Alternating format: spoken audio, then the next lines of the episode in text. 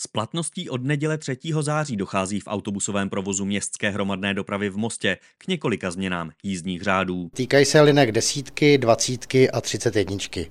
U desítky dojde ve všech školních dnech prodloužení linky z nádraží ke speciální škole a následně do Velebudic k učilišti. Říká Daniel Dunovský, ředitel dopravního podniku měst Mostu a Litvínova.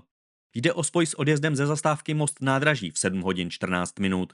V opačném směru bude ze zastávky Most Velebudice škola odjíždět spoj ve 13 hodin 30 minut. U linky číslo 20 dojde v pracovních dnech a i o víkendu k posunutí některých linek, že budou zajíždět až k muzeu.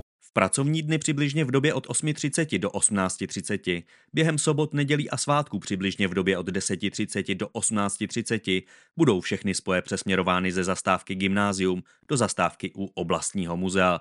Tyto spoje nebudou zajíždět do zastávky Československé armády. U linky číslo 31 dochází k posunutí jízdního řádu zhruba o 3 až 7 minut dříve, tak aby jsme po jednání s těmi e, továrnami, které jsou nahoře v Avrani, dovezli ty lidi včas do práce.